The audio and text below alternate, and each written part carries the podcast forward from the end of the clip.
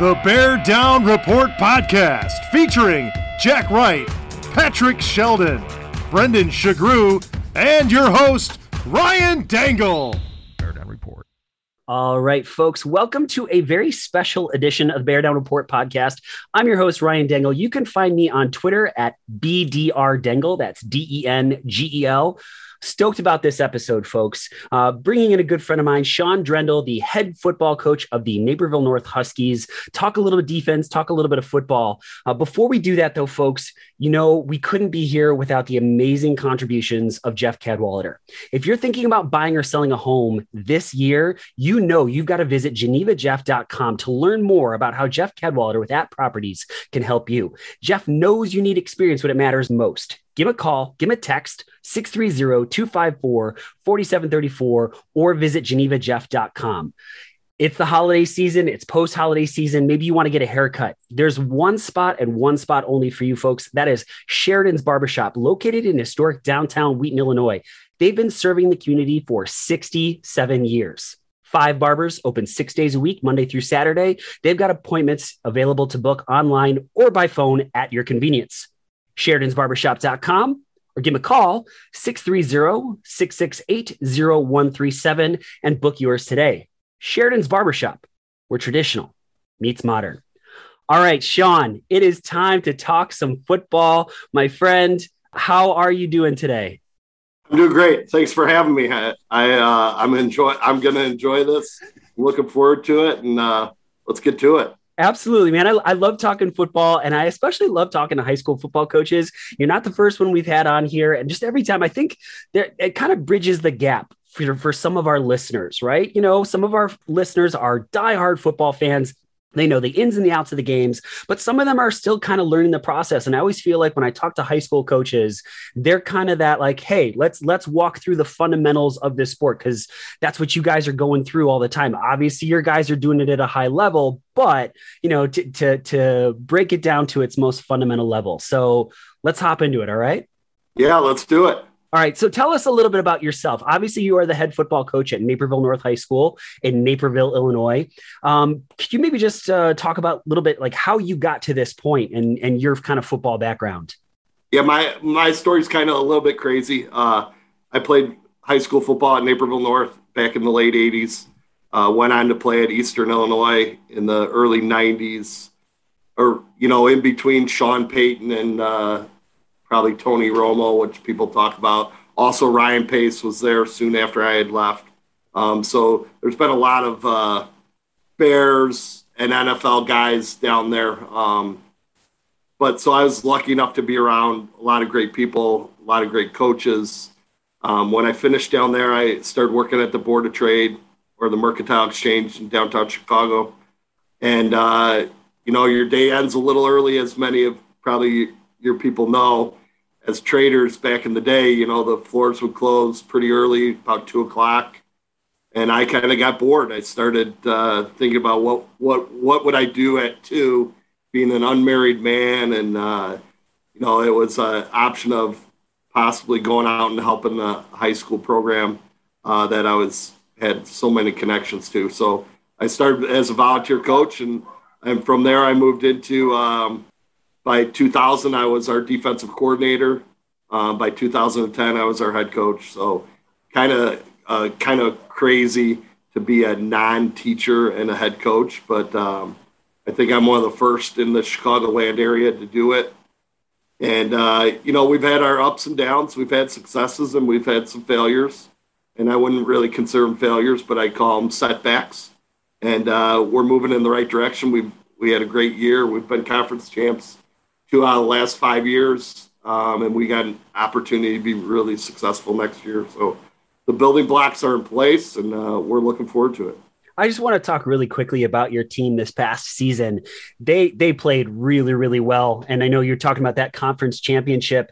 I know uh, any of our listeners that are, are, watching any of the preps, they may know the name Aiden Gray, David Alano, or Zeke Williams. I know Zeke Williams uh, because I am a huge NIU alum. I, I, I bleed red and black at, at, all times. And to see that a Naperville North player is going to be ending up at NIU made me really, really happy. So, what do you kind of attribute this past season's success to? Well, I mean, there's a lot of crazy pieces to it. I, I attribute it to some of the previous years. Believe it or not, we had a, we had a great COVID year in terms of not just on the field. We actually only played three games during the COVID year because of other teams' infections and stuff like that. So we had an interesting year in terms of that, but we we really worked hard during that time to stay connected with our players, to be um, involved in their lives as we knew COVID was going to take a toll on them uh, emotionally, um, socially. So we did a lot of stuff via Zoom. We had workouts via Zoom. We trained via Zoom. We we did uh, we videotaped uh, workouts for them, coaches showing it, demonstrating it, all those types of things to get better fundamentally. And so that was super helpful, but it also kept us connected with our community and our players. And I think uh, football is a unique sport. Yes, there's a, a big piece about you know having talent, but there's also a big piece about being connected as a team. Um, you got 11 guys that have to work in conjunction all the time, and uh, our senior class led us through that really well. We would have been really good in the what in the fall of 2020 that we didn't get to play um, we had 17 returning starters. I think we were going to be really, really good. And, um, we had a good nucleus of young kids coming with them and some sophomores we were going to move up as well um, that are now a part of our current team. But it was unfortunate for those guys that they didn't get to see it through, but they were a big piece of our leadership and, and why we're where we're at now. I just want to talk really quick about the COVID piece because I mean, that's we're, we're seeing it in the NBA, we're seeing it in the NFL right now. The the ramifications, all of that. Illinois switched high school from a fall sport to a spring sport. That's never happened before. You've got all these Crazy. COVID regulations. Everything's kind of changing. What was that like to coach these kids in that kind of environment? Well, I, I mean, so I have a unique perspective being I'm not a teacher. Um, I was a trader on a floor that uh, realistically it would take you got to you got to make a split second decision and and when I moved off the floor I became a algorithmic trader which you know now you're making microsecond decisions so nothing's really structured for you in life uh, so I actually had a unique advantage where you know our teachers would be some of our assistants would be a little bit upset by it's not exactly structured. And I said, guys, we got to be constantly moving, and you got to duck and dive and avoid and uh, be ready to jab when you can, and be able to meet with the kids when we can and how we can. And so it, it was it was really unique that we were able to do it. Our community was great in being able to adapt to those situations, and, and we've kind of used it as a as a stepping stool of how we communicate moving forward. You know, so our our players, our our families know that we can reach out at any time. That things may change. That not everything, even though we, you set a schedule months in advance, it may not be that schedule. And I think that's why we were able to do so well through it. Um, we changed where we had camp this summer. You know, we normally have it at the start of the summer. We moved it to the end of the summer um, those types of things, I, I think it allowed our kids to get fresh again and be ready to play when fall came. So, kind of those types of things, you know, you got to adapt and and uh, be able to live through scenarios. And I, I think our kids did a great job of it, and uh, we're reaping the benefits of, of it now.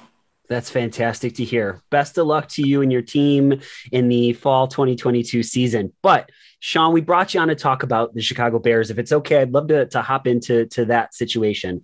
And I know yep. you you and, and a few other coaches have, have made a, a point to say, I'm not going to play armchair coach and be critical of the coaches, and, and we'll make sure that that doesn't happen. We just more want you to try to explain to us maybe a little bit of what we're looking at.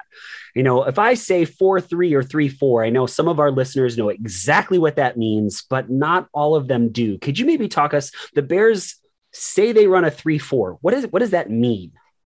Well, the, the Bears are able to run a 3 4, and the 3 4 basically means that they're, they're going to have three guys with their hand on the ground. So they're able to do it. And one of the, one of the major reasons why they're able to do it is they have a guy like Akiem Hicks in the middle. As much as people want to talk about how good the Bears are, where where the Bears are great defensively is right up the middle. Akiem Hicks and Roquan Smith are two of the best players in the league. And I know I don't follow pro football nearly as much um, as people would think, but when you talk about Ro- Roquan Smith, he's an all pro this year, correct? And rightfully so. He might be one of the best players in the league that people don't exactly know. But Akiem Hicks is, if he was not injured, would have been an all pro. Um, he is a dominant force.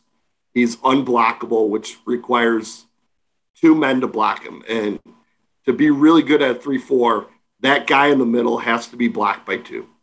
If he's not, everyone goes, Well, why don't you guys run a 3 4? Well, you don't run a 3 4 because the pros are really good at it. Teams run it because of personnel. And the Bears' personnel is designed for that. Um, it goes back to Vic Fangio had it, and the players were there. So when they when Nagy went out and looked for a new defensive coordinator in these couple past years, he's looked for a three-four guy, a guy that knows the three-four well. So that that's what he has right now. I don't know if that'll change as as you hear rumors of Akiem Hicks leaving the Bears in the offseason and stuff like that. Does that change who we bring in as a defensive coordinator if we have a change? It may because of personnel. Robert Quinn's been amazing this year. You know, he's a guy Unreal. that comes off the edge. He and I know he get he got really beat on last year. You got to remember these guys are football's a very structured game, and you want you you like players to go off script, but you don't want them to go off script too much.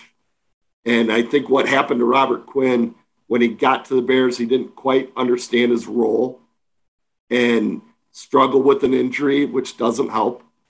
And you know those types of things cause problems, and confidence was his probably his major issue his first year. This year he's got a lot of confidence, and and just think where he would be at if Khalil Mack was playing all season. Like he, he might have 25 sacks. It, it's You know, un, it's He's been unbelievable. that dominant. And I think as as you watch him, when I watch those three players play, I see guys playing with confidence, and I see guys that love to play the game. They have relentless attitudes. There are plays that Akiem Hicks, Robert Quinn, and Roquan Smith make that they shouldn't make. And they also make hustle plays downfield where other guys don't make it. So those guys are playing with a ton of passion right now, which is unique for guys. And maybe they're playing for money. Kim Hicks might be playing for money. Roquan just loves the game, you know, and uh, you just watch those guys and they got a good nucleus to build on, especially if they could keep Hicks. So, Sean, let me ask you then, as a tough question, are one of those three guys irreplaceable? Like, you know, can can you not? I know Roquan's the youngest of the bunch, but you know, if you could only keep Roquan, uh, Robert Quinn, or Akiem Hicks as a football coach, who would you keep? Oh man, God, I, I don't want to tick off any one of the three. I'd hate to see him knock on my door. Um, I would go with, uh, you know, your middle linebacker is su- super important. He he keeps everyone in line. He makes all the calls. He does all those things. I, I would think he he's really tough to replace. But you know, I I'm really worried what the Bears do if they lose Akiem Hicks. It, it's a tough because he's been such a great player. We are very fortunate to have Gary Fencik on a few episodes ago, and, and we asked him who's the the player that you're most looking at, most excited about. It didn't take him two seconds to say Roquan Smith. I know you talked a little bit about you know getting after the quarterback. What are some of the other things that the Chicago Bears do well on defense?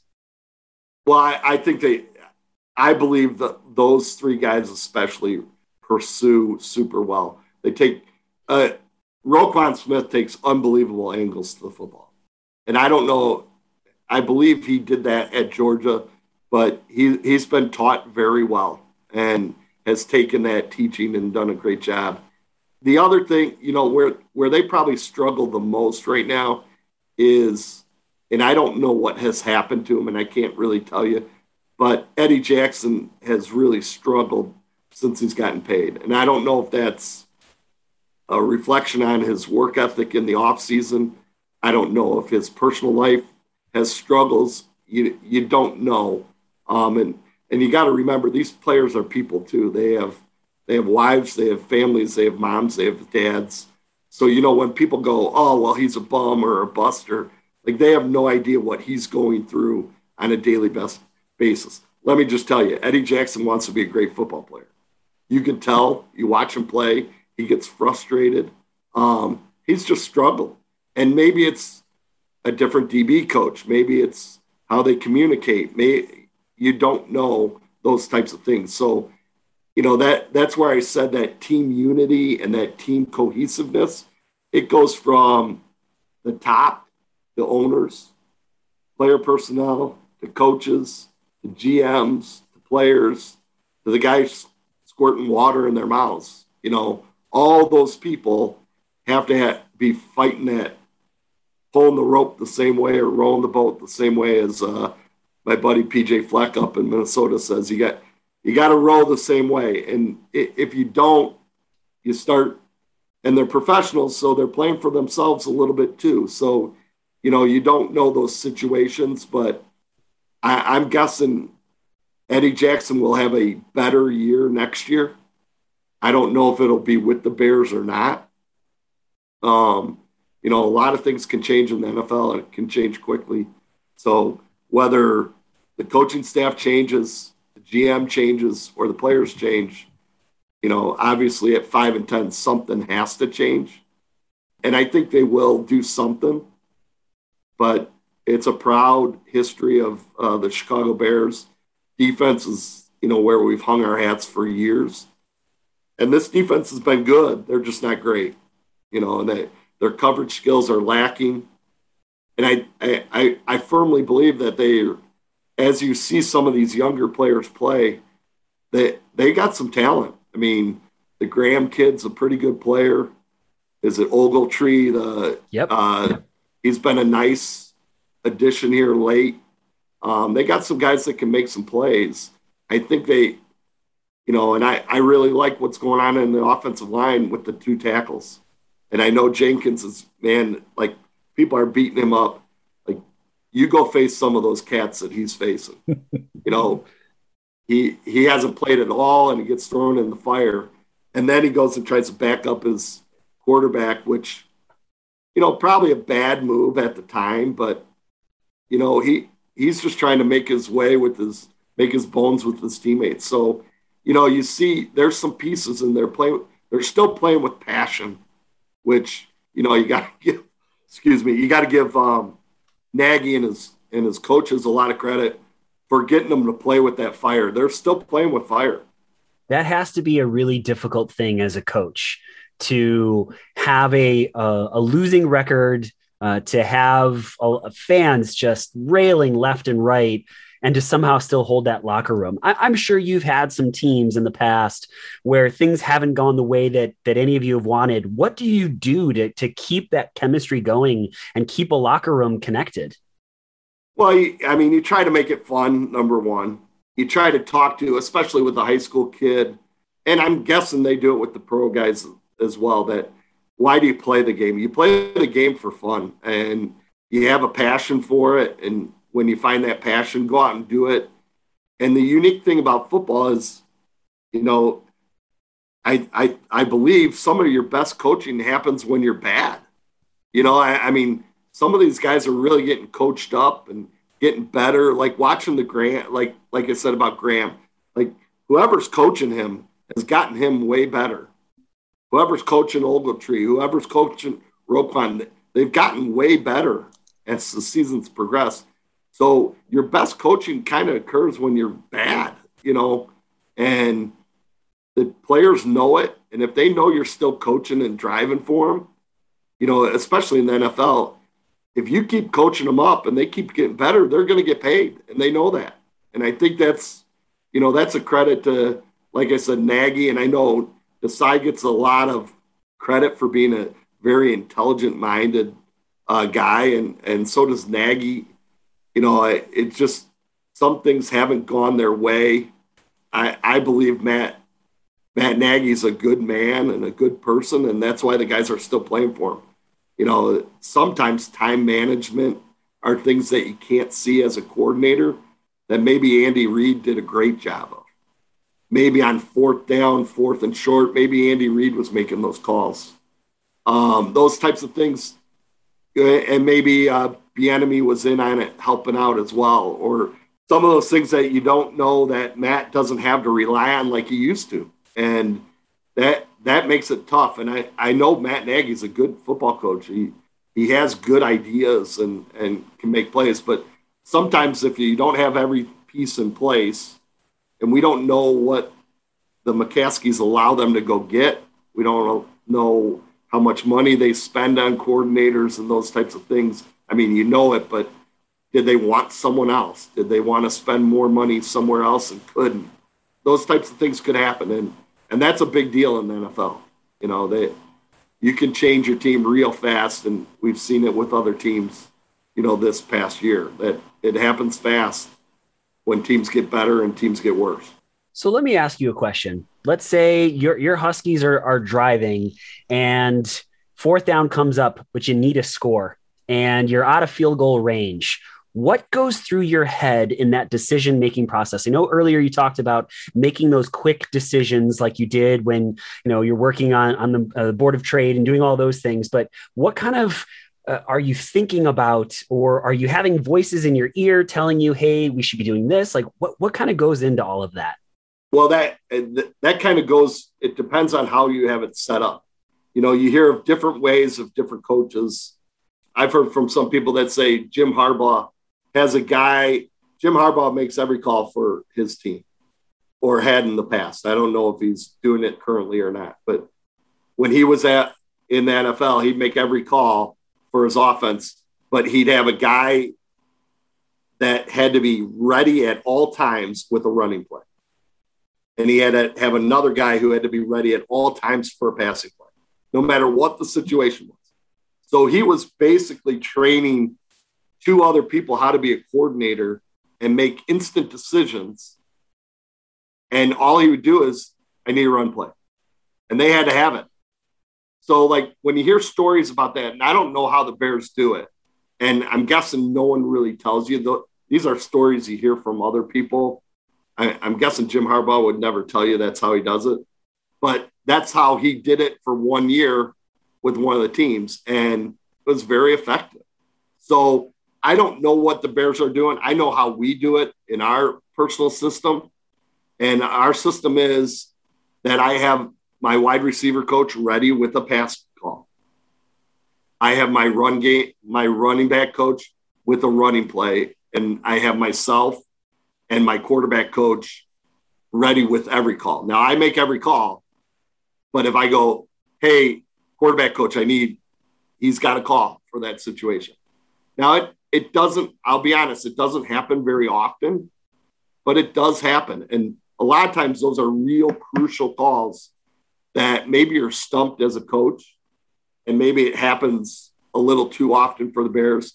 The one that bothers a lot of coaches when you see it is a situation where you take a timeout, then you get a delay game after a timeout. That's that's a problem. Like, what are we doing? And that's maybe too many cooks in the kitchen. Maybe you're asking too many questions.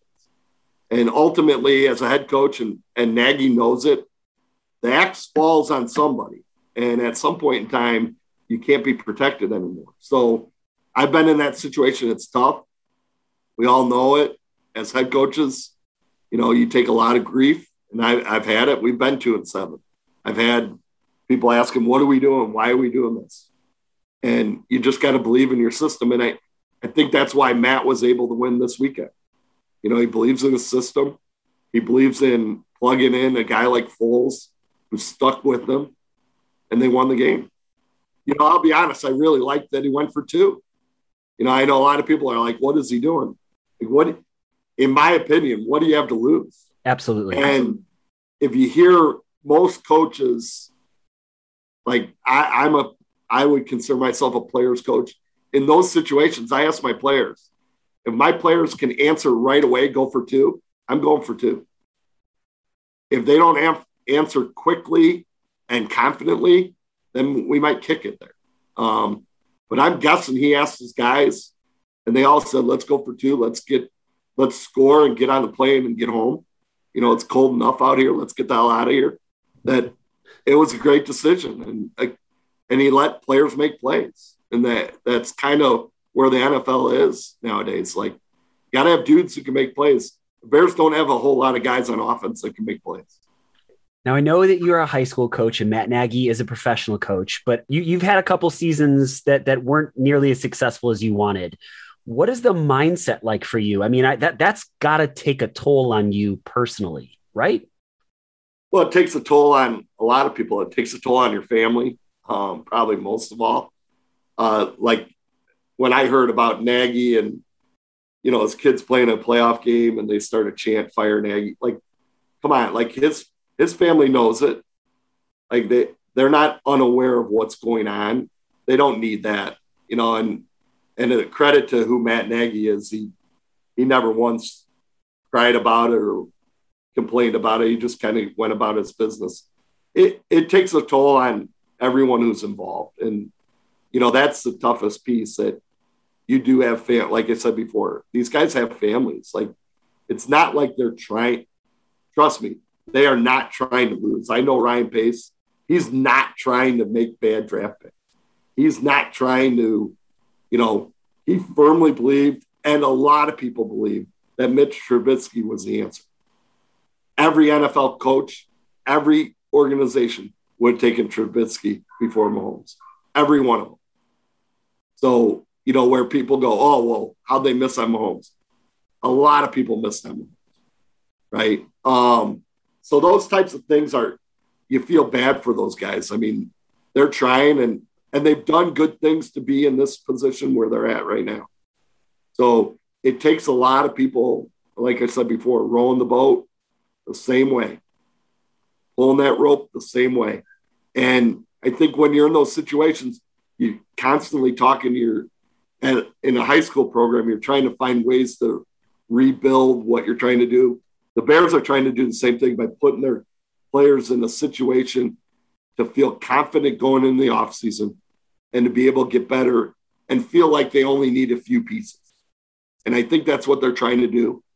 It's what the Bears organization has done forever by not firing guys, not making knee jerk reactions, and, and they're going to do it their way.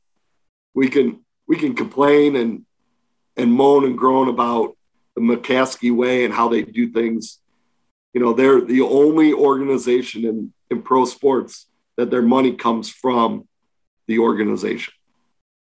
So the Bears are the only pro sports team that the family's money came from owning the Bears. That's it. They have 41 employees that are McCaskies of the Bears. You know, those types of things people don't realize, but they're pretty invested. You know, that McCaskies are pretty invested. They want to win. And I know people think, well, they're just hanging on for the money. Like they want to win. They if they were hanging on for the money, they would have sold out a while ago. The price tag's high. All 41 of those people are going to get paid. I think they still want to win. And you know that that's what they're trying to do. I know that Virginia was behind the Trubisky thing pretty big time. That's who she wanted. And I, I don't think there was many people in the organization who disagreed with it. So when you make jumps and leaps of faith like they have, you got to give up something to get something. And, and that's what they've done. I, they probably have found the right piece with Justin Fields. Um, I just hope he can stay healthy and they can get enough linemen to make that happen. Sean, I, I I could ask questions forever, but I know your time is valuable. I want to get to one of our favorite segments, and we haven't been able to do this in a while. We haven't had a guest like yourself on in, in quite a bit. So I want to get to a segment we like to call unpopular opinion. So now this can be just about anything that you want. We've had some some big ones. Uh, our, our good friend Rob Kirkland, I will never let him live this down, says Portillo's sucks. Uh, JJ Stankevitz, uh, the uh, staff writer for the Colts, said that deep dish pizza sucks. And Mike Fitzgerald, uh, the head coach at York High School, uh, likes to put ketchup, lots of ketchup on his hot dogs. So, Sean, I'm hoping that you're you're not in one of those three categories. So I got to ask my friend, what is your unpopular opinion? Well, I believe, and it may not be unpopular, it may be popular. i am going to stay on the football end. That hands down, the worst call in sports is defensive pass interference. Oh, preach. Tell it me more. Is, it's damaging, it's terrible, and it a lot of times it bails out really bad football plays and gives them a lot of yardage. And for fantasy people, you don't even get the fantasy yard. like, so my guy beat a guy who's super big. It would have been a touchdown. I don't get the 50 yards of the touchdown. I just I just get the DPI and the yardage. So I'm a firm believer like it should be just like college. Pull it back to 15. Don't make it deadly for the defense. Um, the defense is already in a bad spot. You can't touch a guy after five yards. How about the targeting now? Oh my God, like the the zone for hitting a quarterback is like a, a ruler doesn't even get it. It's not even 12 inches.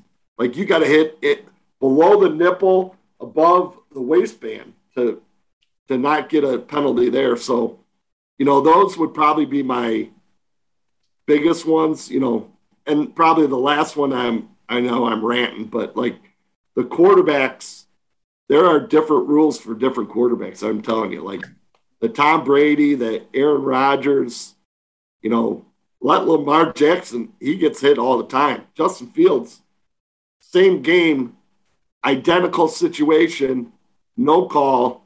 It, it's awful. So the game was meant to be hit. Like Aaron Rodgers, toughen up, my man. You get paid a lot of money to get hit. I'll stand back there and get hit. You know, Sean, so I just I gotta say this, man. I don't I, I know you knew this is a Bears podcast, but there are a lot of listeners right now that just became huge Naperville North Husky fans because of what you just said. Aaron Rodgers does deserve to get hit a little bit. It's just it's so infuriating that they just look at an official sometimes and it's just like, oh yeah, there's it's 15 yards. It's like he didn't even touch. Like what what is he supposed to do? It's it's infuriating. It, it's not football anymore. Like that. That's the tough thing is, you know, I I get if you bury your helmet under his chin like I, I understand that one, but man, and then the leg one, you know, and I know we're trying to save their knees, but realistically, how many knees have been blown out that way? Not many, not many. Um, and, and I, I would make a case that D lineman and offensive lineman, there's a there's a blown out knee once a week, you know, in the NFL for those guys, not for quarterbacks. I can tell you that it's it's been frustrating to watch some of these defensive players do everything possible to pull up from a hit you know because they've kind of launched themselves towards a quarterback or or a defensive a defenseless player at some point um, just to get a penalty when they've done everything that is humanly possible to avoid you know a hit. And there's nothing else that they can do except just take that penalty. Frustrating. And you know the other piece and, and i'm kind of ranting but like the nfl the NFL is so slow to change their rules. The NCAA, you know, they had uh, the kid from Pittsburgh was yes. doing the fake slide and then kept running. They changed that rule immediately. You know, they had it changed within a week. The NFL doesn't operate that way. The NFL takes their time with their things, and and there's good reasons for it at times. But man, the quarterbacks they got to and I know it's the owners don't want their main players out and all that. We spent all this money on Russell Wilson. We can't have him get hurt. But you know what? We also, the reason why people watch the game is because of violent collisions. And that, that's a piece of it. And you talk to anyone who's played the game, they understand it. They get paid for it. Um, we had a guy named Chris Brown who played for us, played in the NFL for seven or eight years and he I used to make fun of him about stepping out of bounds as a running back. And he's like, "Hey coach, it's a car accident every time I run the ball. If I can step out, I'm going to step out." so, you know, I I get it. I understand it. But now now Chris is 40 years old and he plays golf every day of his life. He, he he's doing all right. Like there's a give and take. You know, some of us are working our our fingers to the nub, and he's he's playing golf every day. So it's kind of one of those things. Like you got to understand it, and I get it, but uh, it's still football, and we still got to play it the same way. Sean, I cannot thank you enough for your time. Before we get you out of here, any shout outs, anybody that might be listening to the podcast that you'd like to give a shout out to? Oh man, any any Husky fan, like you said, those guys who uh, might be Husky fans now, come on board. It should be a fun uh, fall of 2022 now. You know, for the Huskies, it's been uh, 1992. The Huskies won a state title. 2007, the Huskies won a state title. 15 years apart. It's been 15 since we won last. Maybe let's do it again. So I'm looking forward to any Husky alums out there come on back. It should be a fun season. Sean, thank you so much for your time. And again, one more time, best of luck to you uh, this upcoming 2022 season. Thanks for having me. I thoroughly enjoyed it. Love to come back anytime. I love talking to high school football coaches and Sean Drendel, great guy. I am stoked that that his team had a really good season this past season, and you know some of those players that, that I mentioned earlier. I mean, you're getting national recognition. So, you know, good luck to the the Naperville North Huskies uh, in their pursuit of a state championship uh, beyond this point. There's a lot of good high school football coaches we've had an opportunity to to talk to, um, and it's just it's always it's it's just so much fun. Uh, we know that there's a big difference between the pros and high school, but but some of those guys are just awesome, and and Sean did a great job breaking it down. Folks, if this is for some reason your first episode listening to the podcast, come on back. Check out one of our post game pods with Patrick Sheldon, Brendan Shagrew, and Jack Wright. Uh, we break down every game for you, what's going on, all the things that are happening especially with some coaching changes probably going to happen at the end of this season. Uh, there's going to be a lot going on here at the Bear Down Report podcast. If you like what you hear, please hit subscribe. If you really like what you hear, please hit us with a five star review because that really helps to widen our audience. But if you have loved what you've heard, you can go to any of the episodes on beardownreport.com under the podcast section click on the episode and there is a donate button and you can donate a round of beers to any of us the hosts at bear down report and we would appreciate it greatly. If you do donate though please let us know because we want to shout you out on this podcast. For all of us at the bear down report podcast thank you so much for listening folks. And as always bear down